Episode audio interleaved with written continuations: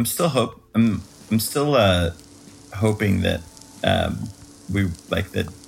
Basically, we can. I actually completely forgot I was about to say. Let's keep it going.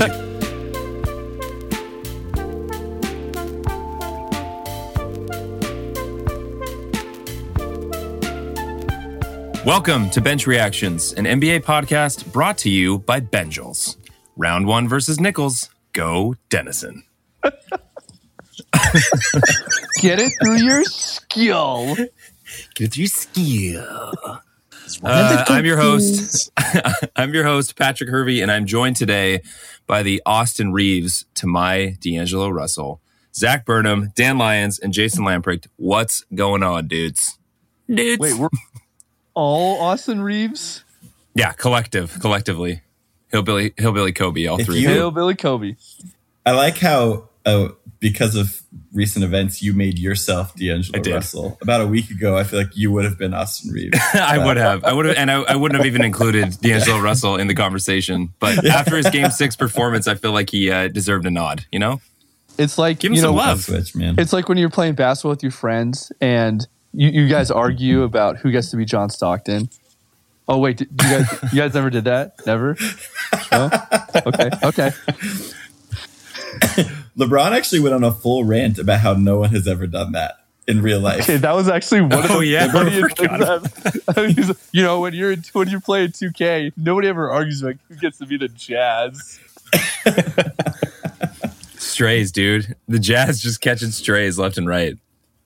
Back when Rudy Gobert was making All Star teams and people were like mad that he was the last pick. Woof. Times have Honestly, changed. What a Little bit. time to be alive. Rudy Gobert, All Star, is uh, is something that aliens will look back and be like, why, where, when, how, What? what? Aliens with really strong basketball. exactly. They'll be like, no, but wait, screen assist, screen assist. There will be Yeah, there will be yeah, one guy who says be- that. Why the one alien? No man, And I've that alien's name will be named Andy Larsen. Tony Jones. But wait, Tony, baby. assist. Oh my gosh. Oh my gosh. All right. On today's episode, we are doing a post-mortem on each of the first round playoff series results. We're going to dive into some uh, predictions for each second round matchup. And then finally, we will wrap up with Jason's mud pie moment of the week. Boys, what, what a week it's been. What a few weeks it's been. This first round has been uh, absolutely nuts. I mean, some some series, some series has been have been uh, less exciting. So what we're gonna do is we're gonna run through some key takeaways uh, from each of the first round series. The way that I set this up, we're gonna start with basically the series that went quickest, all the way to the ones that that took the longest, including the Warriors and Kings matchup, which has not officially finished yet. We're recording this on Sunday, April 30th in the morning, so that game will uh, will start a little bit later today. So let's go ahead and and and run through again some uh, some takeaways from each of these series. What I want to focus on is is a couple things. So first off, um, any key takeaways that you guys have.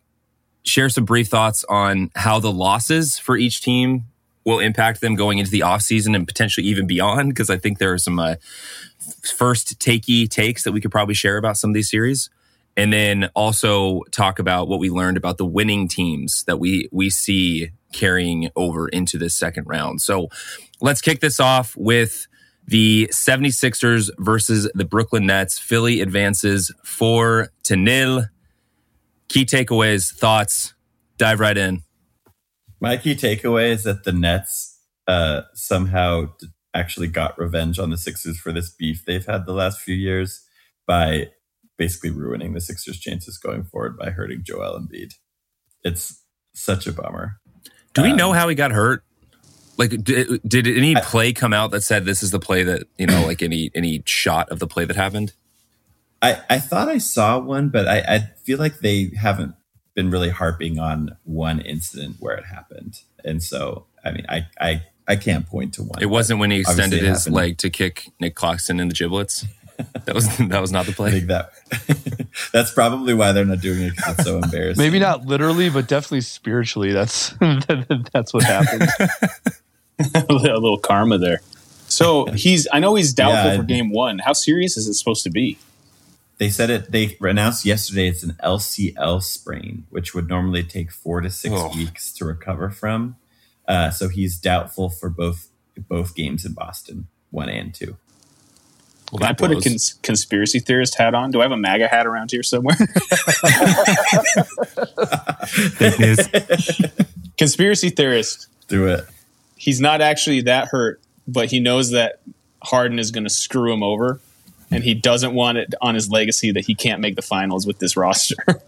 so he's sitting out. What do you think, Jay? I mean, there is a lot of weird Houston buzz going around. I will say, why is that swirling as much as it is right now? I'm like, uh, you guys are about to start your second round series. Harden, you may want to, you may want to tell your uh, source to cool it a little bit.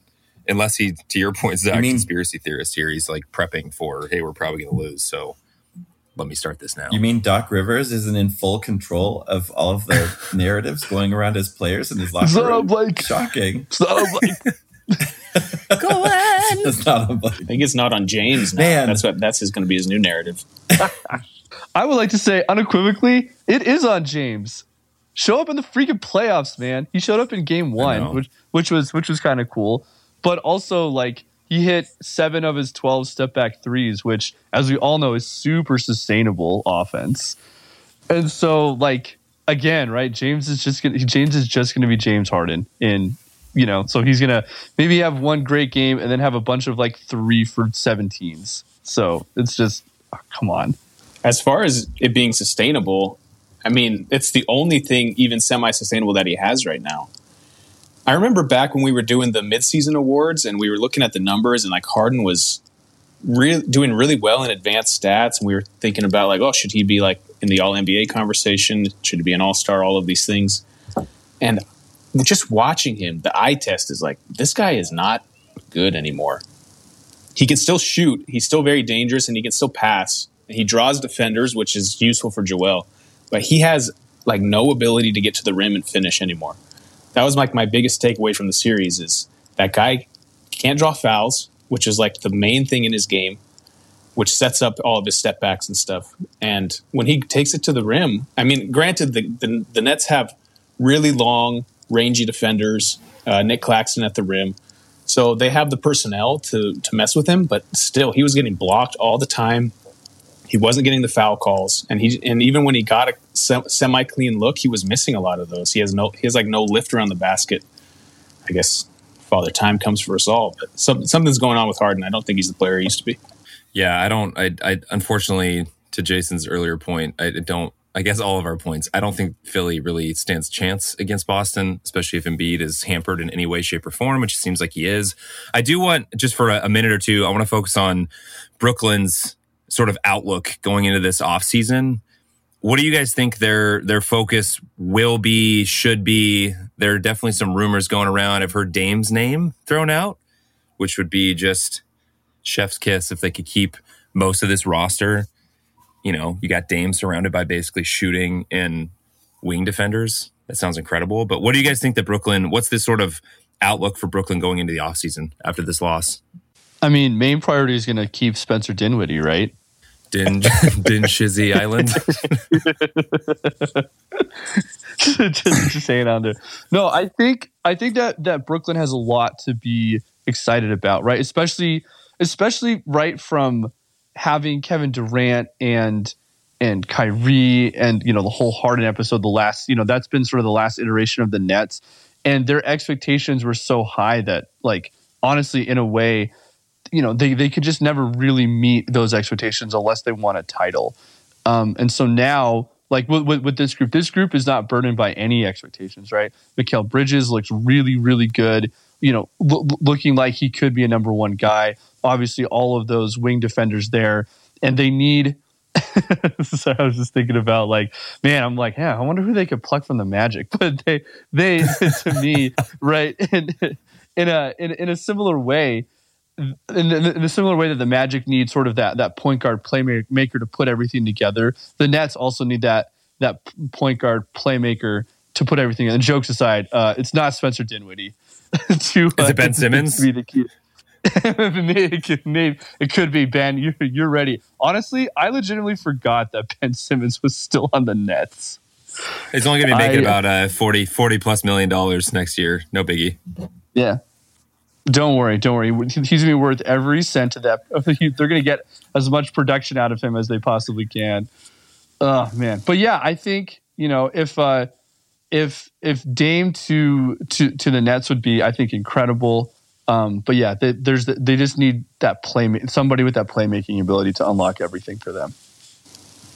Do you think that Dame going there elevates them to like contender status? For, the first thing is that it would obviously depend on what they had to give up. You have to keep Mikal in that kind of trade, but are they giving up DFS? Are they giving up Cam Johnson? Uh, some of these other guys might be more expendable, like Joe Harris or Seth Curry. Well, I think Seth Curry's a free agent, but I still wonder like what the ceiling of that team is. I think they're more than just Dame away from being a true contender. I think they're still just like a really fun team and a challenging out in the playoffs. Then, but I don't know. What do you guys think? Yeah, I don't think Dame plus this current roster is is competing at the highest highest levels. I think they're a playoff team, and you know we'll see.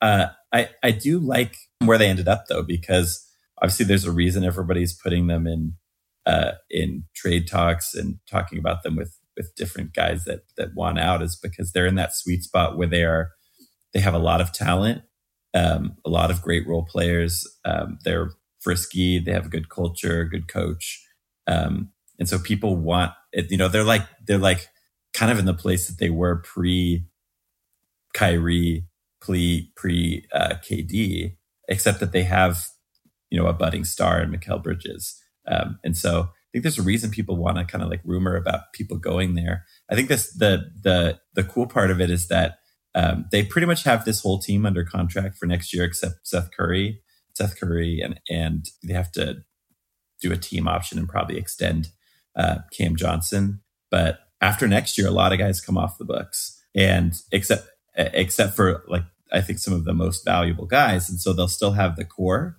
but then they'll have cap space. So they really might be in that interesting spot. I don't think there's a lot of good free agents necessarily coming up, but we're talking about sign and trade stuff like that. I like where they're at, but I think you know right now they're just frisky. Awesome. Well, um, let's go ahead and move on to our our next series, which was the Denver Nuggets versus the Minnesota Timberwolves. Denver walks away with the four one victory. They advance to the next round. Um, key takeaways, thoughts. What do you guys want to What do you guys want to dive into first? The the Nuggets side or the Timberwolves side? I think there's probably more to say on the Timberwolves side than there is the Nuggets side. That's just me personally. Yeah, let's let's just start with man. That trade really got them uh, exactly where they wanted to be in the playoffs. Too soon. too, too soon. I mean, uh, how does how does Minnesota's front office do this stuff? like I just, I just don't know. I just don't know. Um, maybe trying to look for some. I guess uh, you know there, there's a whole lot to say about about Rudy that's basically already been said, but some bright spots. I think Ant looked. I mean, he wasn't like uh like man, he's like going to be otherworldly type of stuff, but he's he showed some really good flashes again, he's um, he's still just 21, and so I think that if the front office knows if they can do anything, please just focus on Anthony Edwards going forward. Like if if there's one thing I would ask from the, the great state of Minnesota, please just focus on Anthony Edwards going forward. I think they have one basically round left in the chamber, and that is trading KAT. I think they still have enough pieces on that roster to build around Anthony Edwards. And if they use KAT in the right way, they could probably construct a pretty solid roster in a still somewhat wide open West. We'll see what the Suns become uh, the rest of the, these playoffs and into next year if they become a juggernaut in the West. But uh, Ant definitely has that potential to be a 1A star. I think he has like the top 10 in the league potential. We'll see if he ever gets there. He actually disappointed me in the playoffs. He always shows flashes because he's that's what he is. Uh, he had a great regular season, but I felt like he kind of faded away and he was really absent on a lot of plays. Uh, they weren't focusing the ball to him a lot. I think part of the reason is because KAT is there. I think it's time to just go Anthony Edwards. use KAT, see what you can put around uh, Ant.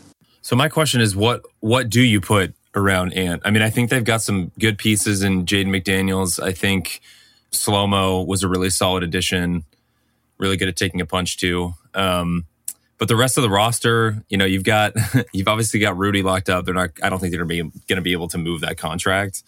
Is it like three and D guys? Is it? I mean, because I think Ant showed a lot of uh, ability to potentially be even like a creator type. What do you guys think? I think ideally you would have a, a front court guy who um, is elite defensively. I think that was the idea of getting Rudy Gobert, but in this series, I mean, especially oh goodness, in like the the high leverage moments, especially at the end of Game Five, Rudy is the only thing he is asked to do is play defense and rebound, and he could not do either. He was giving up offensive rebounds all day on crucial plays where the where the Wolves were this close to pushing it to a game six at home, which they would have won, giving us a seven game series that I predicted. But because but Rudy Gobert, nice try, man.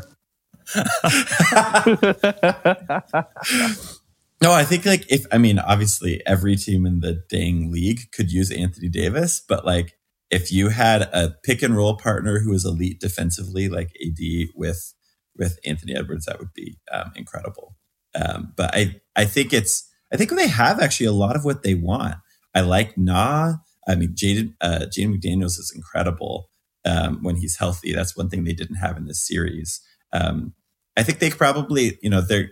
I think the Mike Conley uh, experiment is going to age out soon, so they're probably going to have a, a little bit of a hole there. But yeah, I like the idea of Mike Conley with him, a point guard who can shoot and handle and just kind of run things, and then let uh, Edwards attack. But I think they have kind of like the basic pieces. Um, if they had Rudy from five years ago, they really might be cooking, but unfortunately, they do not. And so, I, I, I think the trading KAT is the is the answer. And then just I, you know, he is young enough where they're going to be able to get out from under this Rudy situation. Hopefully, end up with something that looks like a contending team around him. But Edwards was great, thirty-one, five and five in this series. Uh, I know he had moments where he what didn't look as good, but overall he looked up to the task, unlike the rest of his team. I do think it's uh, pretty telling that we spent all this time talking about the Minnesota side of things and not really the Denver side of things. And I think that's okay. I, th- I think we'll uh, we should definitely get into them in our next segment when we start talking about round two matchups because I think they've. Uh, I, I think we may be sleeping on them a little bit, so I think we should get into that in, in this next yeah. segment for sure. But pour one out for a season's worth of fun Timberwolves talk. Am oh, I right? Yeah. I'm, I'm, I'm gonna miss it. Great, great, great content. uh, all right, let's move on to our third series, which, uh, in my best Kyle voice, I was not expecting that. This would be the New York Knicks versus the Cleveland Cavaliers. The Knicks advance four to one. I think all of us had the Cavs in five or six oh. games, and boy, were we wrong. So key key takeaways. What what was the sort of like? Why do you guys think it went the way that it did? Um, you know, either from the the Knicks side or from the Cleveland side or both. You know, so I mean, the heuristic is Jalen Brunson just pants Donovan again in the first round. Uh it's honestly like it's it was just it, that part of it was was wild. And there were obviously more complex basketball reasons why that went down. But in I think that it mattered as far as as Jalen Brunson really outdueling Donovan Mitchell again. Right? He just he just sunned him. It was honestly it's kind of awesome, right? It's like your ex has has been doing well, and then you see your ex break up with someone, and you're like, oh my gosh, so bitter. uh, bitter party of one. Bitter party of one. Are you eating dinner on a spaceship? What was that? Is Look, this an intergalactic dinner with your your boo? Intergalactic, oh, wait, no. planetary, planetary, planetary. Intergalactic. Her sister is addicted to drugs. I know. Finally, I was like, "Who's gonna do this?" oh man! Should have swiped left. Um, in um in a, more more basketball terms, I think that the the Cavs and something that that I didn't think about, right? Because I think oh, between Evan Evan Mobley and Jarrett Allen, they've kind of locked down the defensive end, and just in my head too, you know, I just I didn't look up any stats. I was like, oh yeah, just sort of rebounding. The Knicks just fought harder. You know what? Like they they just like they wanted it more. I think, and they were more physical, and they went and they got it. And the Cavs just weren't ready for that. They weren't ready to be like, hey, we're like we're gonna go get like literally go get the ball, um, in in a way because New York, and, and I don't know the number off the top of my head, but they ge- generate tons of extra possessions, both on on the offensive boards by cleaning the defensive rebounds, 50-50 balls, and they just they just gutted it out. And honestly, big credit to them. I did not think that the Knicks would show up in in the playoffs in in the way that they did, especially with j- just with everything. So honestly, kudos to the Knicks. Yeah, they had the highest offensive rebounding percentage of any team in the first round, and that definitely played out with the eye test.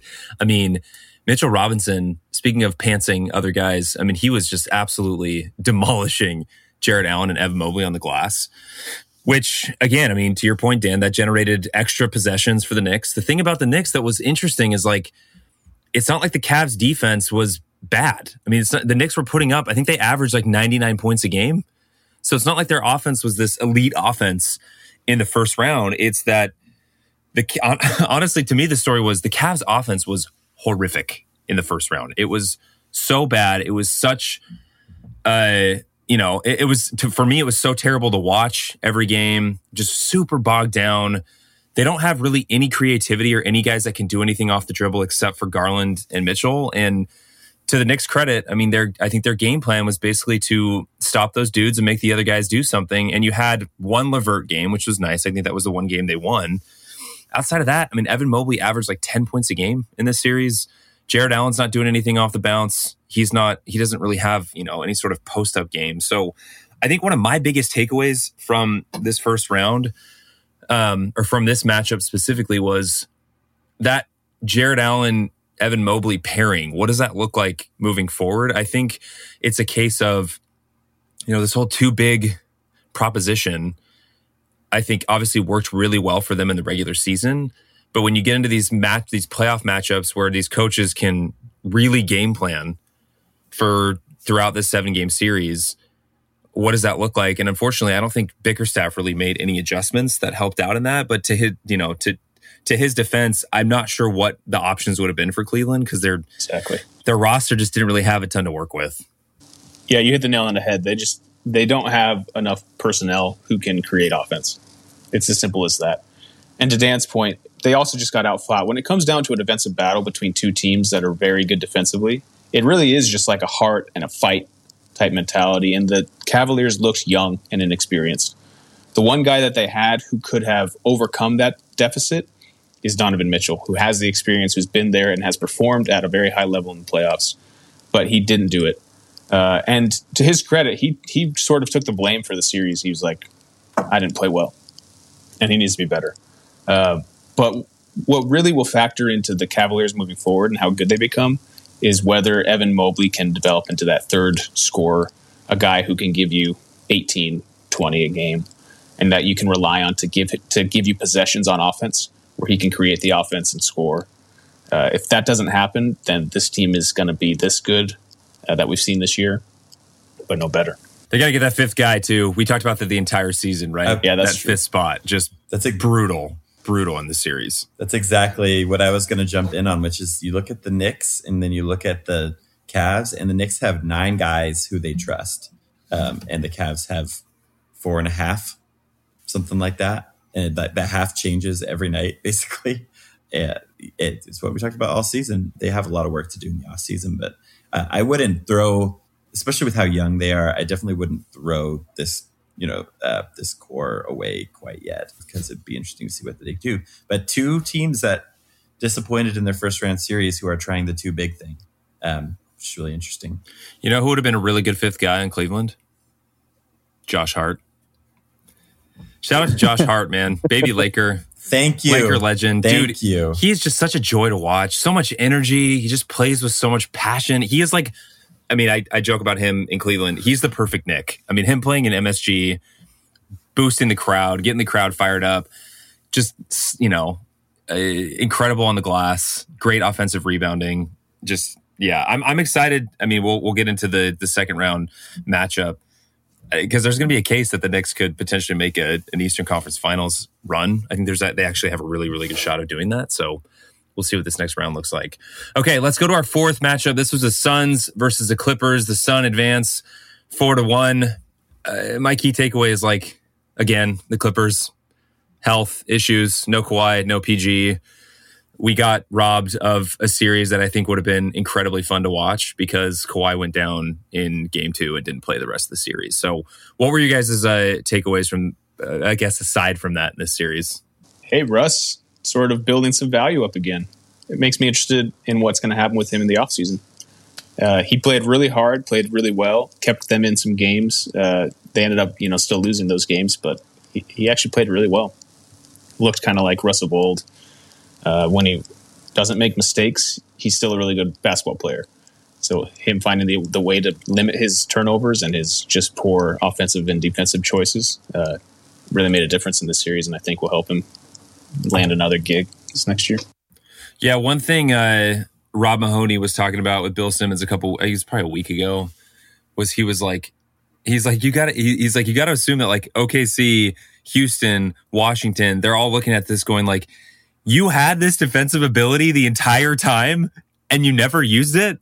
I mean, I definitely had those moments. I know in his early days in OKC, he definitely put the effort in on the defensive side, but the last like five, six years, I'm like, this dude's in his like early to mid 30s now and you had this in your bag the whole time you could have put this effort in you didn't so i i wonder if the clippers will actually re-sign him based on what they saw i thought he was he actually ended up being a really really good fit there which again was not expecting that at all when he uh when he went there after getting bought out you know in my job uh, i work with a lot of uh people who uh hit rock bottom and who uh, start making efforts to to change their behavior when that happens. Um, and it, I've heard a lot about like NA, NA and AA stuff where they talk about the pain of the problem being worse than the pain of the solution. That's when you start making changes. And uh, I think for uh, Mr. Westbrook, the pain of the problem, which was that he was almost out of the league, uh, became worse than the pain of the solution, which was actually playing hard uh, and you know kind of locking in mentally. So uh, good for him. Uh, I'm very curious. I, the the the Clippers are talking about re-signing him. I don't know if that's like a PR move or if they just really like him. Um, as a Laker fan, I would be uh, overjoyed to see them uh, sign him to a contract where he actually made a lot of money and took up space on their cap sheet because it was the perfect situation to have him on a minimum doing what he was doing. He way outplayed his minimum contract this year with them for sure. The the issue for them re-signing him is they can't sign him for very much because they don't have his bird rights. So will he be willing to? Will he actually go try to make another? You know, get another big contract, make some money again, or has, does he feel like he's made enough? And he has a ton of business uh, things on the side. So if he enjoys being in LA, and I think he does, he wants to be in LA. It's where his family's from, and they love living there. So I bet he stays. Who would sign him to a big contract though? That's my question. Like I hear it's not Orlando. oh my god! hey, here comes Dirty Dan, the Orlando Magic Man. Right on the cue. Parentheses Orlando Magic. Uh, Please no. Yeah, Please no, no. I, I'm gonna steer yeah. steer clear teams with young, good vibes, impressionable clear, young guys. Just just don't do it. It's a bad choice. Um, anything on the Sun side that that caught your eye that you guys think they'll carry forward? I mean, my biggest takeaway on the Sun side was Devin freaking Booker, man. He he I would say other than Jimmy has probably been the best player of the playoffs up to this point. Um averaging like 36 a game. Into, uh, it's crazy. He's tearing it up, man. He is absolutely tearing it up. So he uh, you know, I, I, think that he can continue that into this round. Obviously, uh, last night's performance slash outcome was not what you would hope for as a Suns fan, um, with them going down in Game One against Denver. But we'll get to that a little bit later. But yeah, Devin Devin Booker was incredible in the first round. All right. On that note, let's move to our fifth series. This is where I think the uh, the first take takes are going to be uh, flying off the shelves. So this is the Miami Heat versus the Milwaukee Bucks. The Heat advance four to one. I'm going to give you guys the floor. Go ahead and uh, open mic night. Here we go. Well, I'll start. Oh man, what, what, where, when, why, how? Jimmy, Jimmy, Jimmy, Jimmy, Jimmy, Jimmy, Jimmy, Jimmy, Jimmy. I think okay. So even so, Giannis goes down ten minutes into game one, right? Even with Giannis, do they win game one? Even even with Giannis, I mean, like it's really hard to say because you know, like the game ebbs, ebbs and flows and, and all that stuff. But I just felt like Miami came out and punched them in the mouth, and punched them again, and punched them again, and I kept waiting for Milwaukee to respond. And you know, they they they did win a game, but it wasn't like I don't know. I, from from a team that basically everybody on their team, right? There's maybe one or two exceptions. Basically everybody on that team is an NBA champion. Like I just I don't know. I don't feel like they played like champions, like like like a team that won the championship a, like a couple years ago.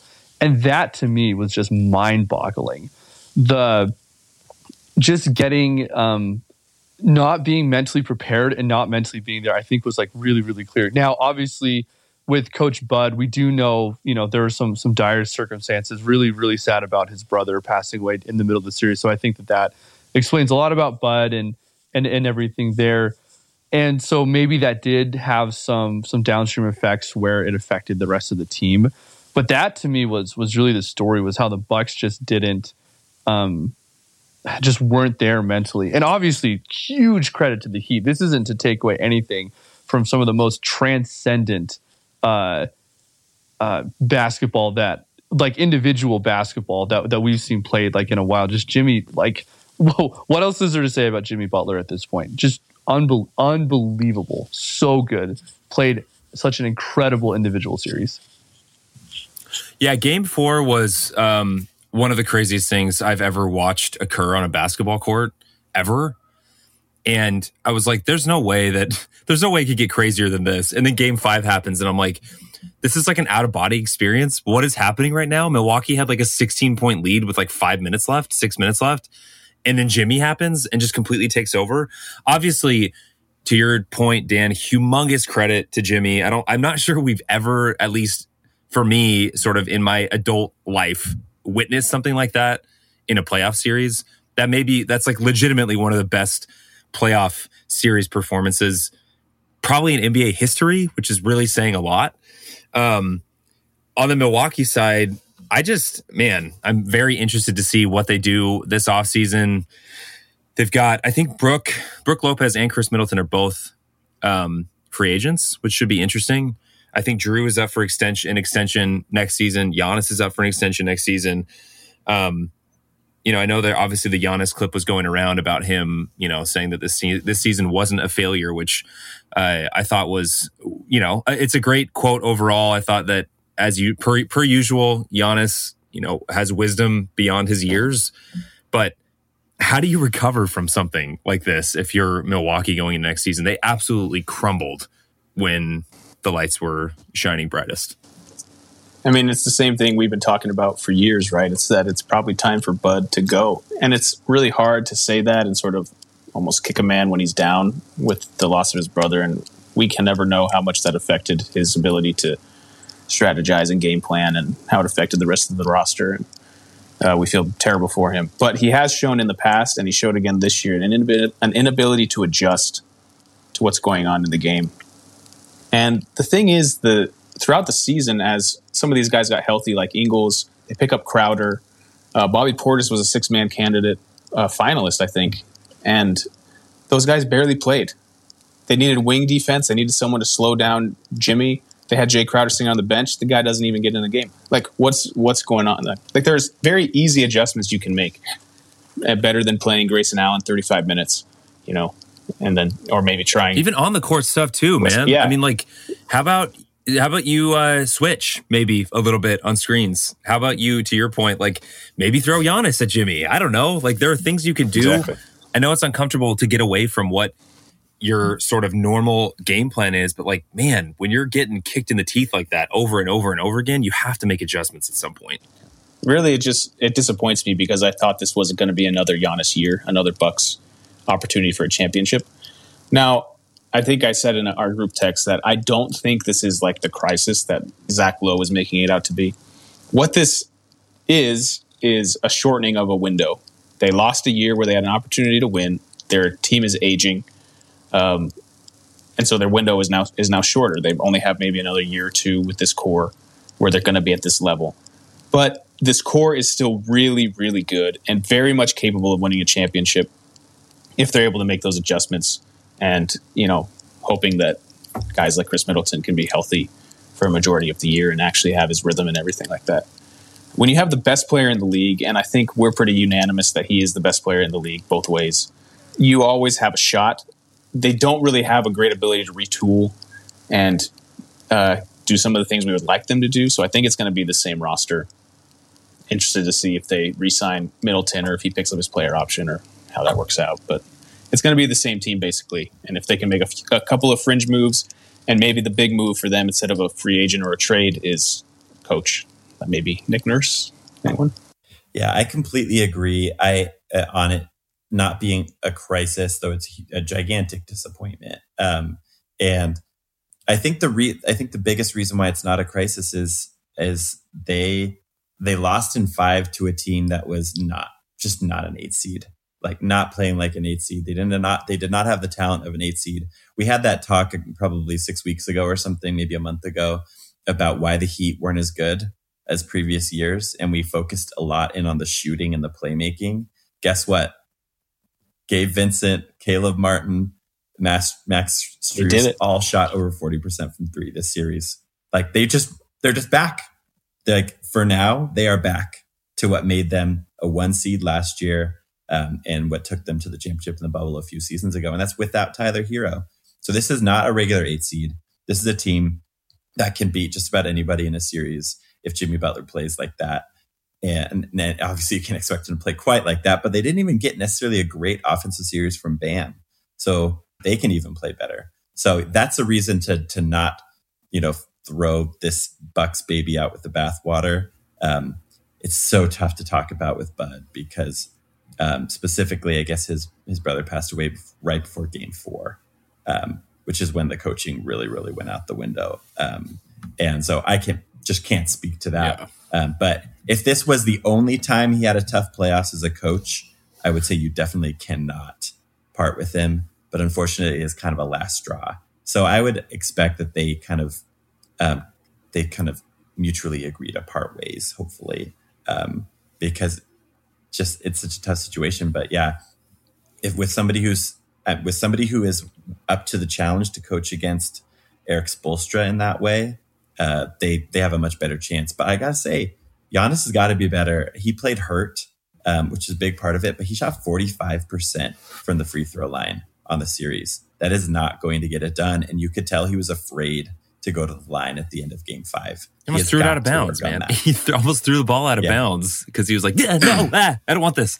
Um, uh, yeah, I will say if, if, if this was uh, LeBron, I think Giannis would have been wheeled out in a wheelchair after game five to the press conference because I think his back injury was probably worse than he was letting on. No, I obviously joking about that. Um, Not really, but, though. I mean, yeah, yeah. He's like, I broke my back in game three, but I played anyway. My my no, spine I, is I mean, to your point, Jay, right now. We, we, but I tough it out anyway. I can't walk, but I can run. Um, the Heat shot forty five percent from three in this series, so. Zombie Heat. I know that was a Bill Simmons take like the whole season. And we talked about it. We talked about it going into this first round matchup. We said, like, if these role guys can start hitting from outside, um, but it wasn't even just the role guys. Like Jimmy doesn't shoot threes in the regular season, and then all of a sudden he becomes Steph Curry in round one of the playoffs. So it's it's pretty wild to watch. Again, we'll get into uh, the the second round matchup against the Knicks, but they're here, man. The Heat every freaking year. This is just what they do. Spoelstra because they have Spoelstra, man. is the best coach in the league. That's why. Oh, oh. he's incredible, man. Incredible. He's awesome. And a word, a word too, um, to Jason's point about the Heat not being a regular eight seed. One thing I really underestimated about this Heat team and Heat culture, frankly, is the pride with which they carry themselves. Like, like watching those two teams, wouldn't have guessed that the Bucks were champions and the Heat weren't. Right? The Heat showed up, they cared, they played hard, right? And every like every they played like every possession mattered. You know, they just took a ton of pride in their basketball, and that was really cool to watch. Those players who voted All right, Jimmy as let's- overrated, I just have to say, like, shame on them, Yeah. man. He shows us every I wonder playoff. that was just extra. He showed us all year, honestly. He was great in the regular season, Yeah. but especially in the playoffs, he always shows up. He's so good. And these guys, I can't believe it. That Jimmy deserves to win a championship just to rub it in their faces or something. Amen. Here, here. All right, round, let's go to our our sixth matchup. It was the Celtics versus the Hawks. The Celtics advance four to two. I think my biggest takeaway out of this series is, um, you know, what what if anything do the Hawks do moving into this offseason? I think we talked about this a little bit on our group chat, our text thread. Um, I don't. I th- actually think the Hawks probably just run it back, give Quinn some time to implement his system, have an off, you know, a whole off season to prep, training camp. I think Trae probably showed enough in the last two games to where they're going to convince themselves that he is uh, somebody they can still build around moving forward. But what are your guys' thoughts on the Atlanta side? We'll get into the Boston side when we move in, into our next segment. So the only decisions they have to really make, they that they actually have to make, um, are Okongwu, who's really really good, and Saddiq Bey, who I think was really good for them and gives them an extra kind of option when it comes to going small, having wings. Um, uh, both of those guys, I think, are restricted free agents or have team options, something like that. Um, uh, basketball reference is a little sketchy on that, but I think you, I think those are two guys you want to bring back uh, for sure if you can. Otherwise, their roster's pretty set, and I'd like to see what Quinn Snyder can do. Because I said this in the group chat yesterday. If you told me that they lost in a competitive, like six game series to the Celtics a few months ago, I'd be like, yeah, good season. The fact that they needed the play in to get there, uh, not great.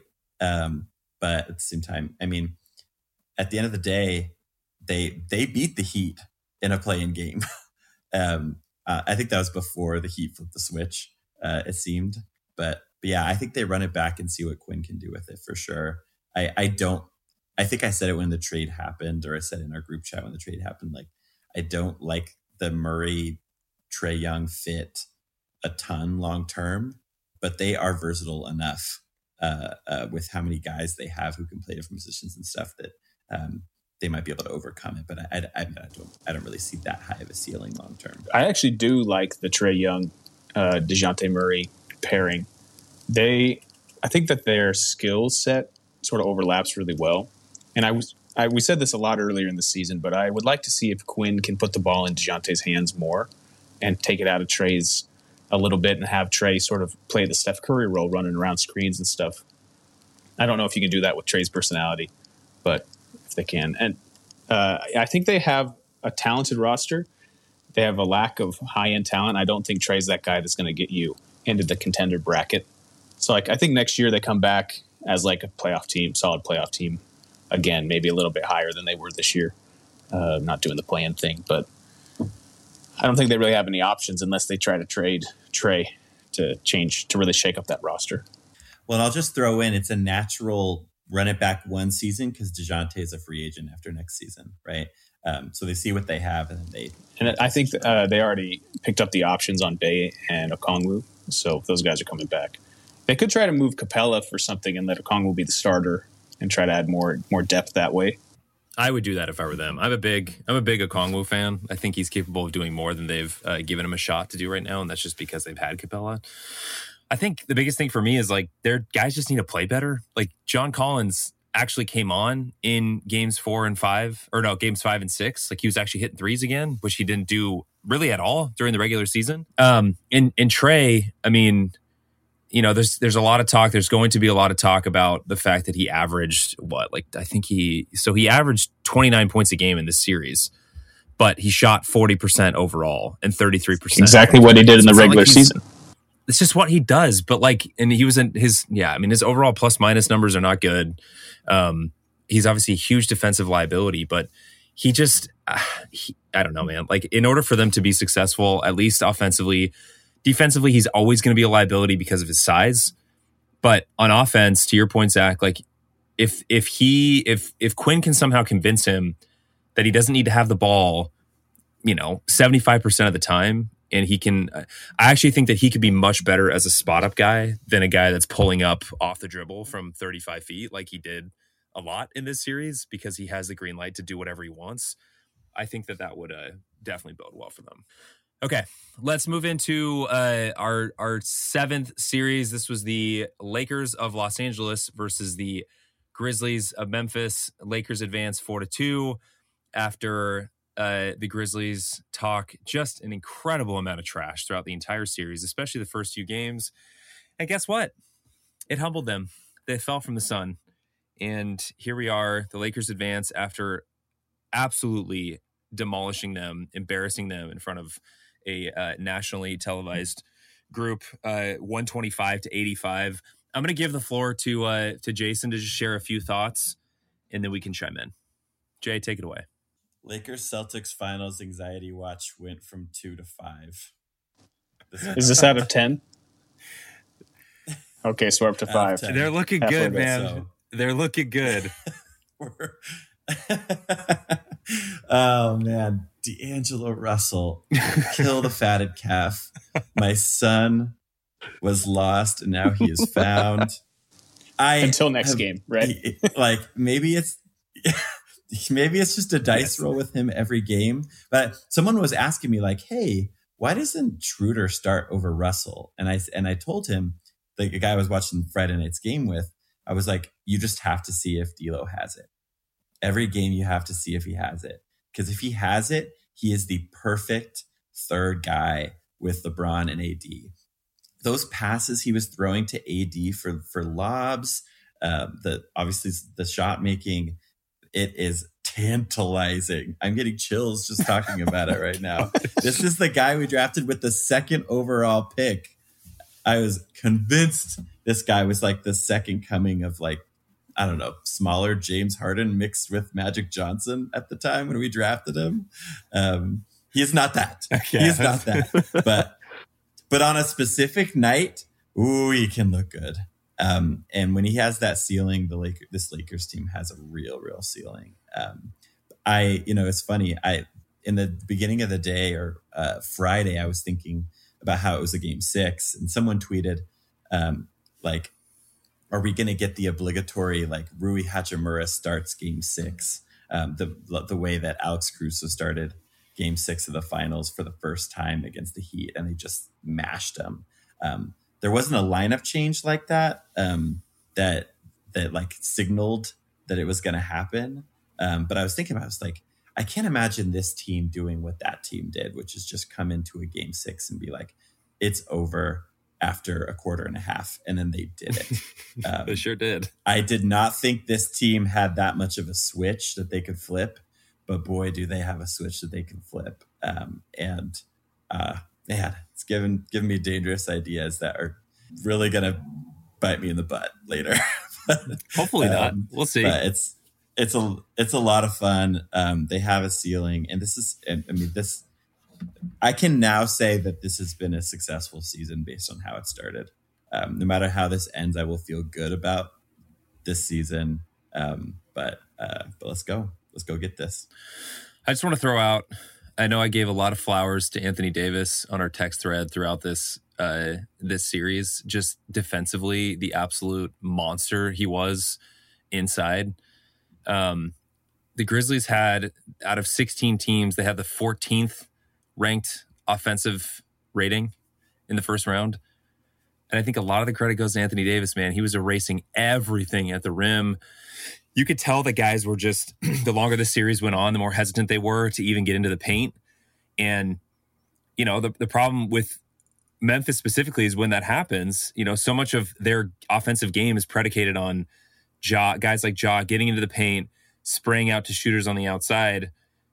Well, guess what? If nobody's getting into the paint, you know, the the our your I should say your I almost said our. I'm not, you know, not a Lakers fan, but I kind of feel like one, you know in just because of you. Um, Bless you. Yeah, no, you got their their perimeter defenders are able to just chill on their guys. Let Dillon Brooks take a bunch of uh, 25, 30 footers, clank them off the top of the backboard, and away we go. I mean, that game six performance was just unbelievable, man. And um, to walk to watch Memphis, specifically Dillon Brooks and Ja, kind of walk away from this series completely humbled was chef's kiss. Four di- four wins in this series, four different leading scorers for the Lakers. That is a very interesting team, uh, especially because they let Anthony Davis be like 2012 Kentucky Anthony Davis, where he can play D and just kind of fill in. He doesn't have to be the guy, and it's great. we don't need to belabor the point. Lakers are clearly in the contender bracket now, uh, but they rise and fall on Anthony Davis.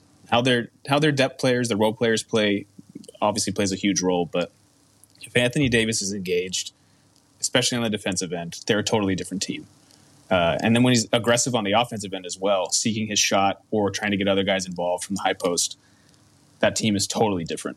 You see it; it's like night and day uh, when he's you know scoring 12 points and his defense is he's always you know good but not great they're just a totally different team uh, like they were in game six when he just comes out with a fire and and honestly in some of the other games in series too so All right, let's talk for just a couple minutes for the sake of time about Golden State, Sacramento.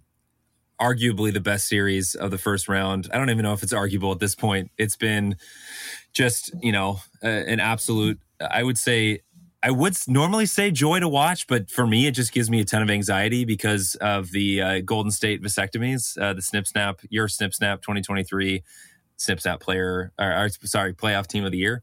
Um, you know, they get beat the first two games on the road, which was to be expected based off of their putrid road performance during the regular season. Very close games, though. Then they win the next three. And then game six, I don't know about you guys. I was honestly completely shocked. I thought Golden State was going to come out. Jay, to your point about the Lakers coming out in, ga- in game six and just, you know, demolishing Memphis and playing with purpose and playing with a sense of urgency, definitely did not see that from Golden State. Honestly, what I saw was a team that looked tired and they're playing against a Sacramento team that looks hungrier and younger and has more energy. So let's share. I mean, go ahead and jump in for a couple minutes. Want to hear you guys' uh, thoughts on maybe how game seven's. i just my, have my, three I'll words for it, Zach. yeah i only have three words to say about the this game seven light the beam Let's, Let's go. i want it so so so so so badly I know. I'm trying two not to want it too One, much. I'm trying not to be too I hate needy. the Warriors. Two, I want Kings Lakers. I've wanted Kings Lakers for 16 years. So let's get it again. You know, you know who probably else wants Kings Lakers? Adam Silver. I don't Definitely so. Not. he wants No, no, no, no. Lakers. He wants Lakers Warriors. He wants Lakers Warriors bad. Yeah, Steph, LeBron, come on now. Steph LeBron five. at round Oh, man. five. This would be I my Kings and seven take is is still has life, still has life.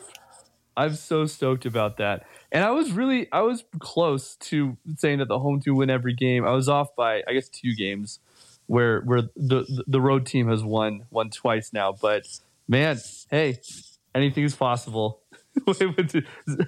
Pat, do the Zaza voice again. We're going to game seven, baby! Game seven!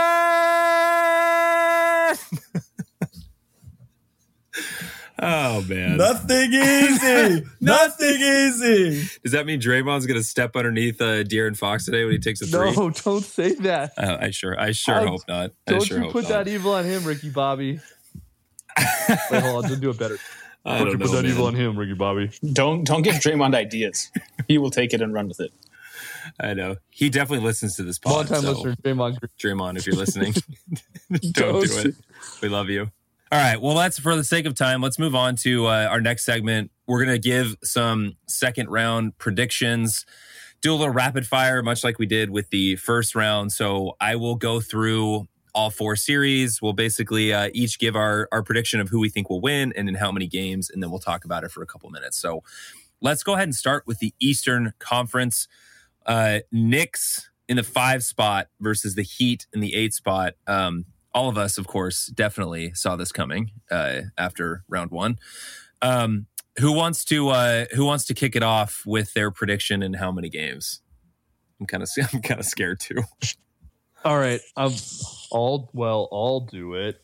I'm going Heat in seven. J- Playoff playoff Jimmy's locked in. I think it's going to be an absolute rock fight. Let's go. Heat, heat and seven. Winning game seven in Madison Square Garden. Whew! That would be a hot sizzle. Zach, what do you got? This one is incredibly difficult because they're very similar teams, you know. I think, as impressed as I was with the Heat, I do think theirs is slightly more fuky. fuky. fluky. Yeah, Fuki. It's so fuky.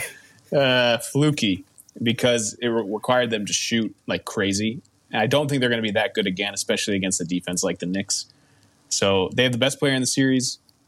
For that, I'll go seven games, but I'm still going Knicks. I'm going to be a little bit more bold. I, I think uh, I think Miami caught lightning in a bottle in that first round, and I think it's going to catch up to them a little bit. It was the perfect combination of Miami catching lightning in a bottle and uh, Milwaukee's coaching kind of falling off a cliff again for reasons that we completely understand, as we outlined in our previous segment. I'm going to go. I'm actually going to go Knicks in six. Bold.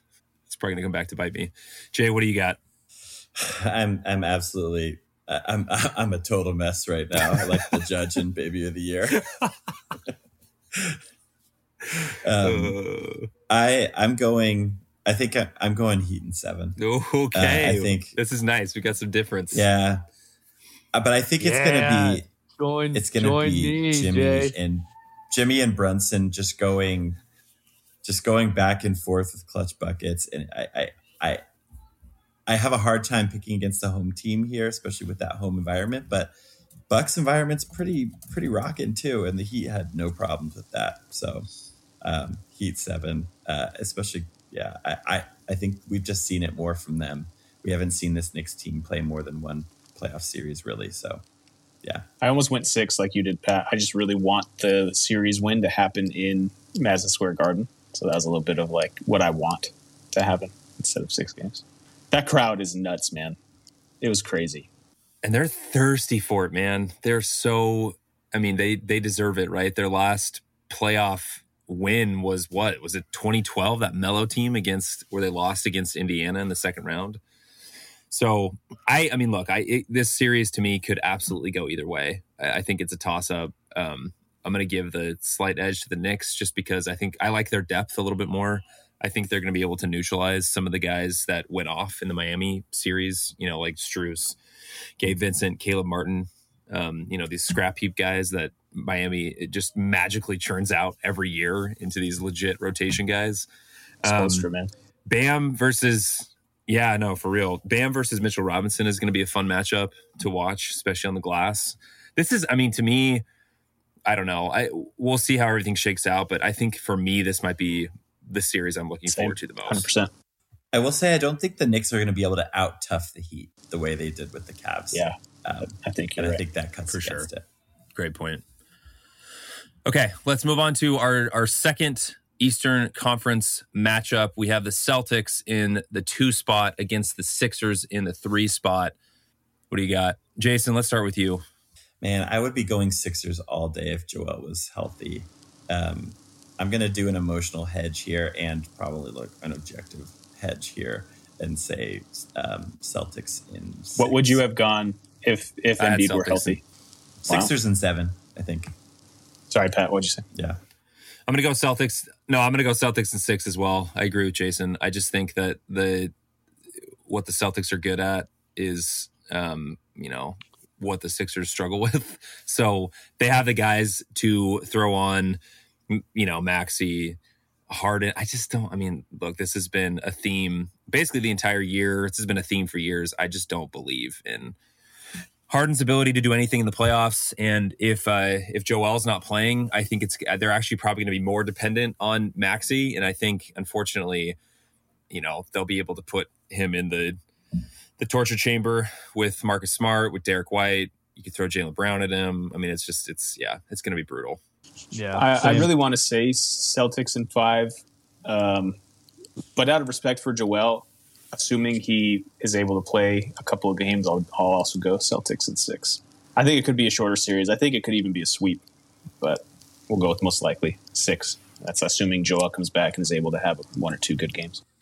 Wow, we're unanimous because I had Celtics, Celtics in six as well. just for all the same reasons. Let's not discount uh, the PJ Tucker of it all here. We talked about how PJ Tucker has weirdly coincided with these teams outplaying their expectations the last few years. He's not, I mean, you know, he's not peak PJ Tucker, but he's still PJ Tucker. And, and, and they, I mean, and they also have McDaniels, who's a really good defender. He's going to make it tough on on Tatum and Brown or Brown. Uh, and they have Tobias Harris, who is still a good third scorer for that team. Oh yeah, he's on this. He, he's on this he, team. He's played I well. forgot. I mean, he he gets his buckets. He's going to give you about 15 a series, but that's a reliable 15 you're going to get from a guy. Uh, and I I won't discount that the Celtics, especially with Embiid being hurt, I could see them just coming out a little like lackluster and like not having the fire until they're like, oh, we actually need to do this. Like they were with the Hawks. They just do that where they just get like lazy. Yeah, They know they're better, and so they're like, uh, we're just going to goof around and be stupid. it's exactly. I what also did. think Harden kind of plays his best when there's like the relaxed expectations. And I think with them being the underdog in this series, he actually uh, might ball out a little bit, especially because he's not asked to do as much for, or he's just asked to do different things for this Sixers team um, when Joel's on the floor.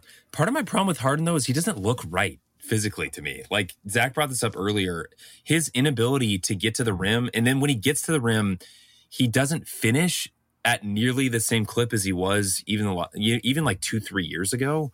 He botches these bunnies that he normally would, you know, would hit and potentially even get fouled uh, two three years ago. So.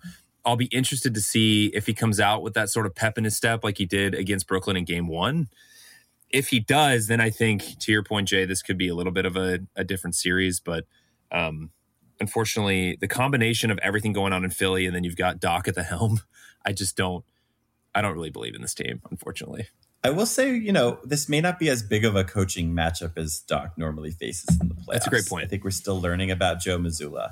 Okay, moving over to the Western Conference.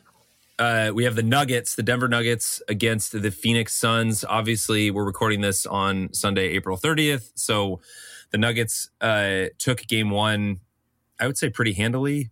Jamal Murray is looking like uh, Bubble Murray again. All of a sudden, um, you got Jokic playing really well. I would say my my takeaways from the first round, and especially from last night, I walked away from that game going, "Are we sleeping on the Nuggets a little bit? we haven't really What talked about saying, them at man. all. I That's know they I've played. They, I know Zach was. They played dead a little bit at the end. Of, they were playing possum at the end They of the totally season, were, and I think that screwed up the way that I looked at them. But I think they may be the sort of like sleeping giant at this point. So I'm gonna go. I- I'm actually gonna go Denver. I'm gonna go Denver in six in this series. I don't feel great about it because uh, Booker and Durant I think could go off, but I just think that the Nuggets have too much offensive firepower for the the Suns to be able to handle, especially when there was a clip going around on Twitter last night of um, Ayton literally standing below the baseline while Jokic was kept trying like get the rebound, put it up, miss, get the rebound, put it up, miss. Ayton's just literally standing there while his teammates are battling trying to get the rebound. That's DeAndre Ayton in a, in a nutshell. I don't believe in that that guy. I don't believe he has the fire it takes to really go head to head with Jokic. So I'm going uh, I'm going Denver in six. I'll go. Uh, I'm going to go Denver in seven. Um, Wow. Just because at, I I think this I think Monty uh, has a little has some you know some tricks up his sleeve. I think Kevin Durant, Devin Booker, like I, I- I don't want to discount these guys. Um, but I, I, as I threw in the chat last night, um, they just have a math problem against the Nuggets, um, which is that they count by two from the mid range, and Denver's going to be counted by three a lot. They Nuggets made more threes than the Suns attempted at one point in the game yesterday, and Jamal Murray himself had more makes than the Suns had as a team at one point, and that's just it's just too tough. Gonna zag. I got Phoenix in seven. Ooh. So I think Do tell. So I think that the the Suns, in terms of their chemistry, it just takes them. It's just it's it's showing that their chemistry is lacking, right? But also, this is the playoffs, and Kevin Durant is a champion, like like on on this team. And if there's any sort of accountability, um, on on the Suns, then you know I would hope that Durant or whoever is going to light a fire under Ayton. Because that's the thing with Ayton is that he, it, his motor has always been the question, and I think once he realizes like, hey, wait a second, like we can win, we can win a championship, like we can go, then I think Ayton's going to wake up. Um, obviously, if Ayton comes out flat in the next game or the next end or you know the next two games or anything, then it's going to be really, really, really, really tough. But I think Ayton's going to wake up. I think that the um, like Denver's defense is is good, but it's not it's not otherworldly. Like that that's a solvable defense for for Phoenix. And so I think I think Phoenix figures it out. I think it takes them a little bit. Denver's obviously still like incredible, which is why I think it's going to go seven. But I I'm going to say Phoenix in seven. Zach, what you got? I think I'll also join you guys and go uh, Denver in six. I actually thought maybe even Denver in five. I've obviously been higher on Denver than you guys have. Uh, I, I, thought that they just sort of just took it easy going down the stretch, but it wasn't an, an indication that they weren't as good as we thought they were. Uh, I still don't think of them as like a juggernaut, and it's really hard to dance to all the dance points. It's very hard to go against Kevin Durant and the Suns and the talent they have. But as I was watching Game One, I think the talent disparity. Obviously, they have the two these two very high level guys, and the Nuggets only have one. But I think the next slate of guys, your Aaron Gordons and Michael Porters and Jamal Murray's, are as good or better than Ayton and CP. And even though both teams are really poor uh, in their depth, I think the Nuggets have better depth. I think the Nuggets have better defense, even though both teams aren't great defensively. Like I think KD might be the. I mean, CP can still kind of turn it on, and Ayton's okay. He's sort of an average defender. KD is really their only plus defender, uh, and Torrey Craig, but he gives you so little on offense. How much will he play? Okogie's the same way. So I, I just trust what those guys can do. Like Jamal Murray's going to have games. By the way, when are we going to start calling it playoff Murray instead of bubble Murray?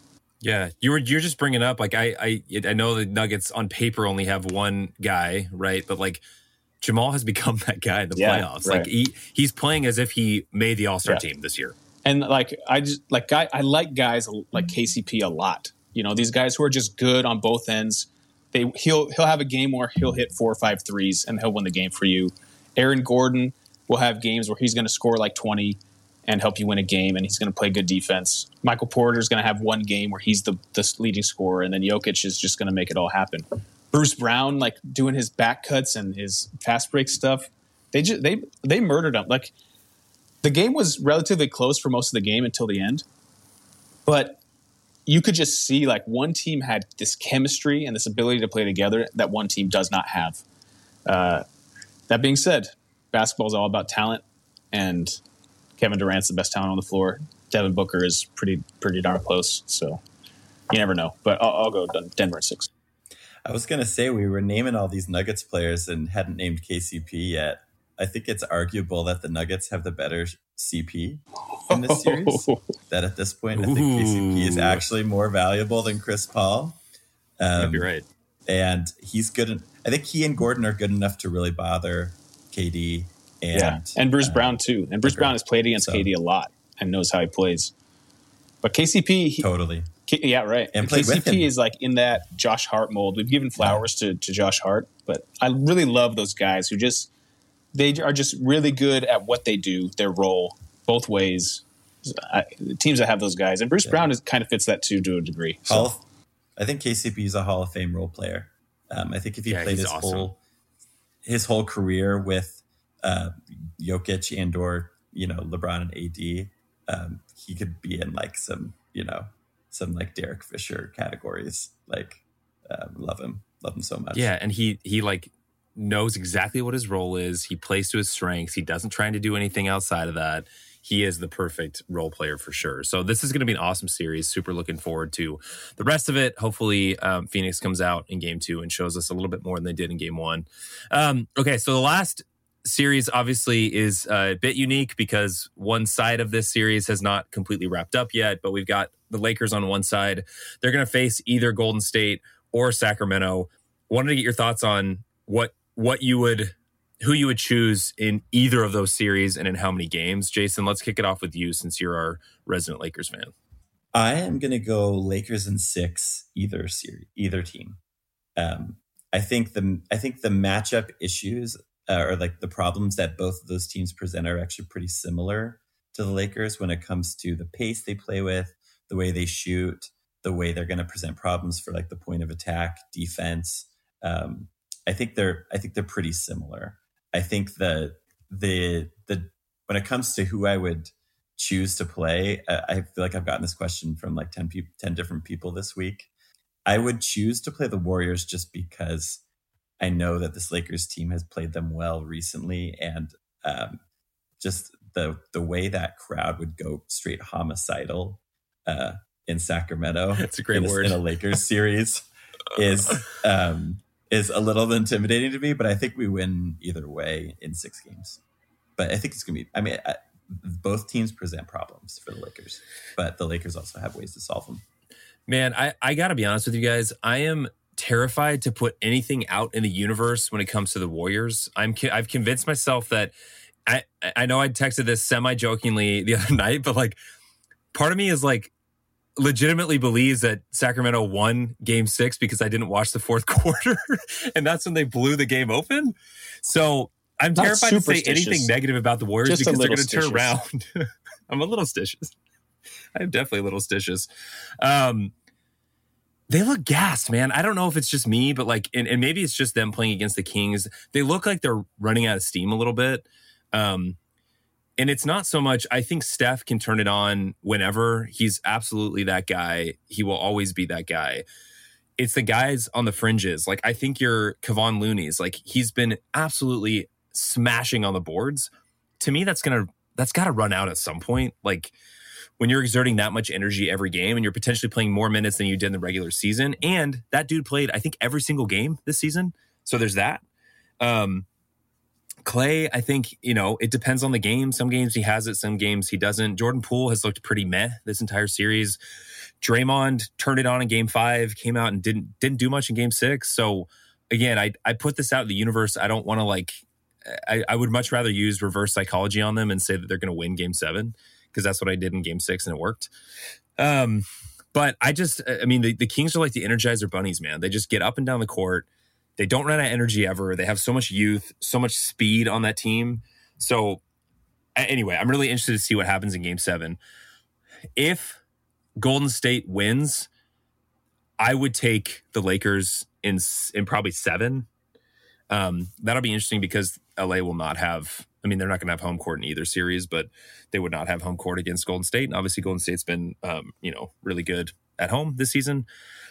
I think I may go Kings in seven if the Kings end up getting through. And again, part of that is that's not so much an indictment on the Lakers and the way they've played. To me, it's more about I just think the Kings, from a stamina injury standpoint, I mean, obviously, you know, you've got a couple things going on with like Fox's finger and Sabonis's thumb has been an issue for most of the season.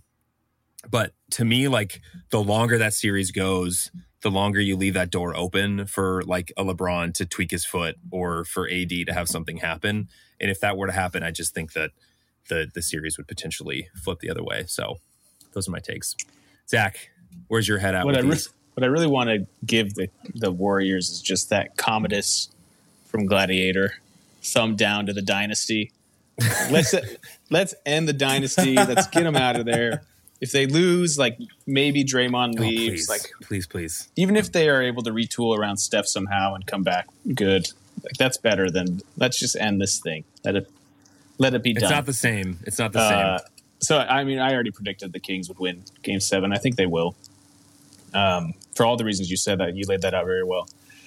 Uh, I also think the Kings give the Lakers a little bit more trouble. Of course, the Warriors they always have that experience and that ability to just go supernova and win a series uh, with their shooting.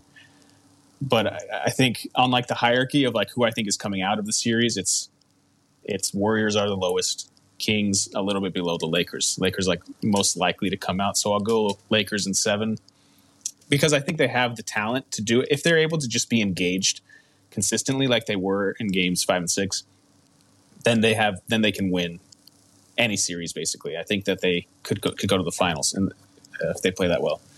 Uh, I don't trust that they necessarily will, and for all the reasons you laid out, the Kings could give them fits, especially with their shooting.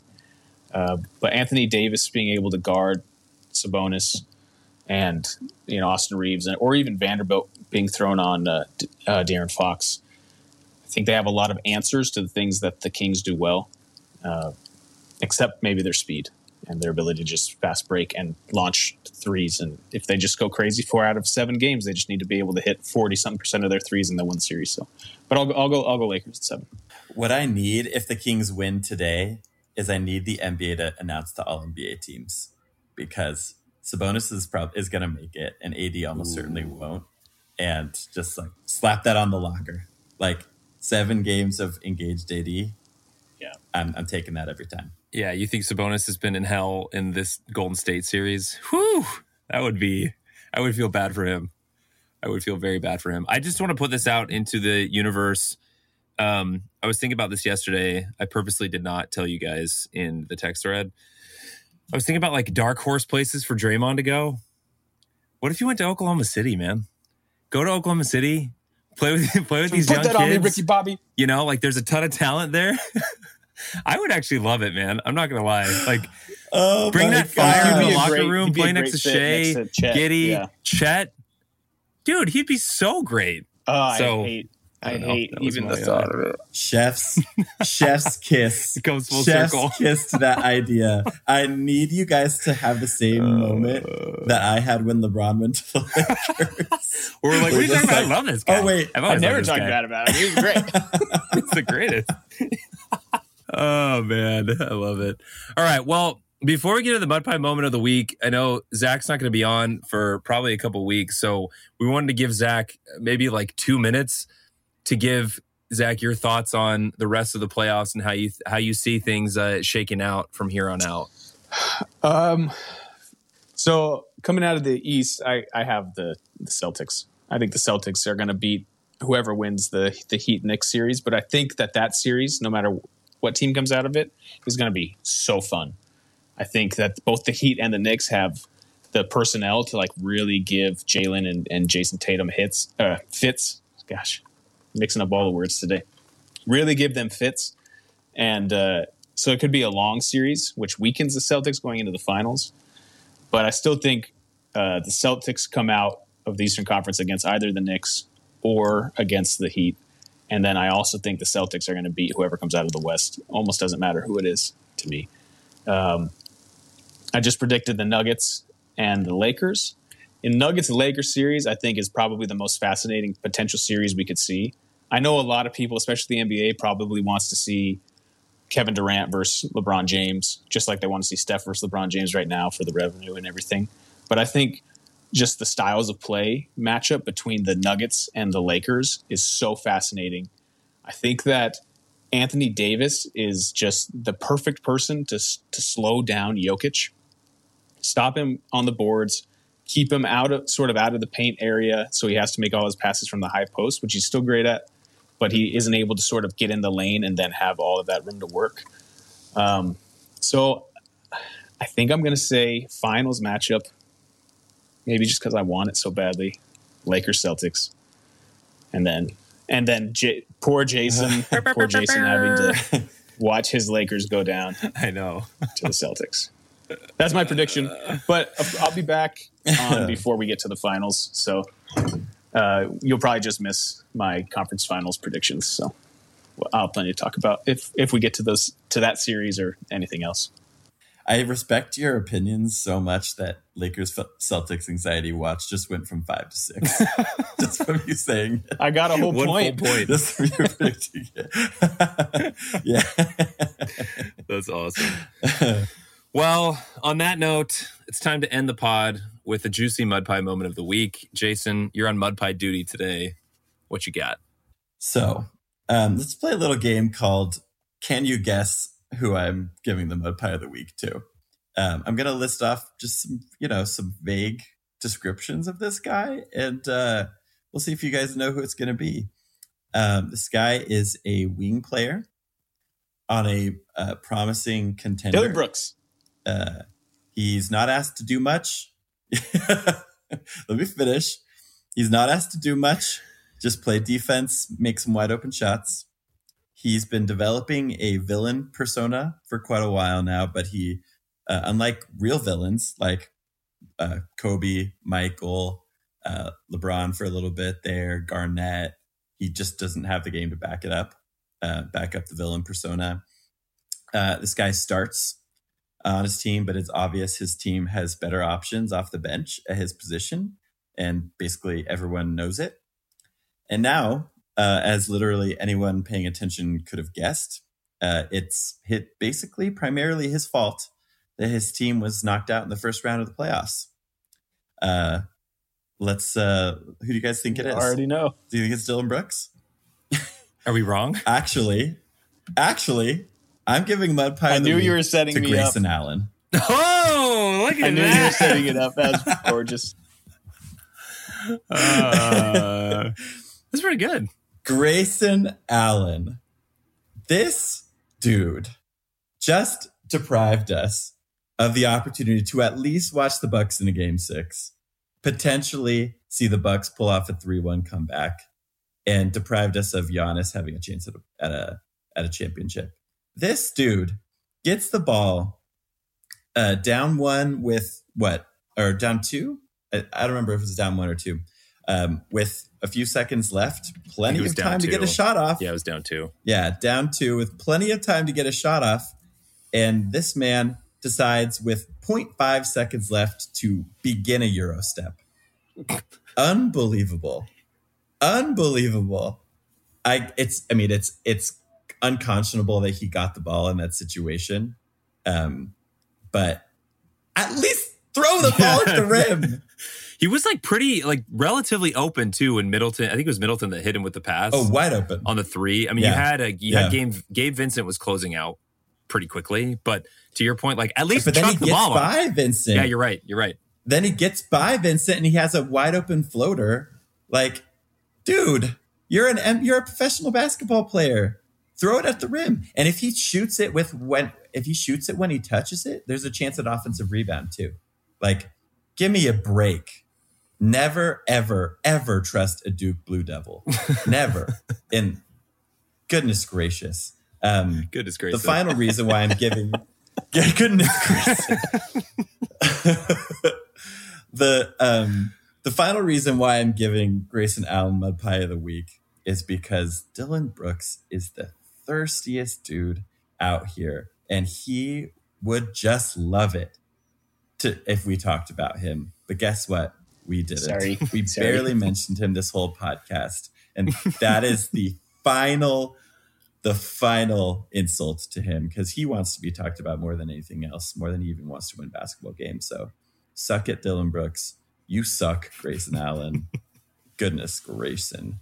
goodness done. Grayson. Hashtag goodness Grayson. Dude, that that final position was just Incredible stuff, man. It was, it was so bad. So so bad. It was like, what are you just doing? three, what are you doing? Just shoot the three, or Yeah. or step Or step through and timeout. shoot a Exactly. gonna call it out. mid range jump shot. I Or- don't care, yeah. or the floater.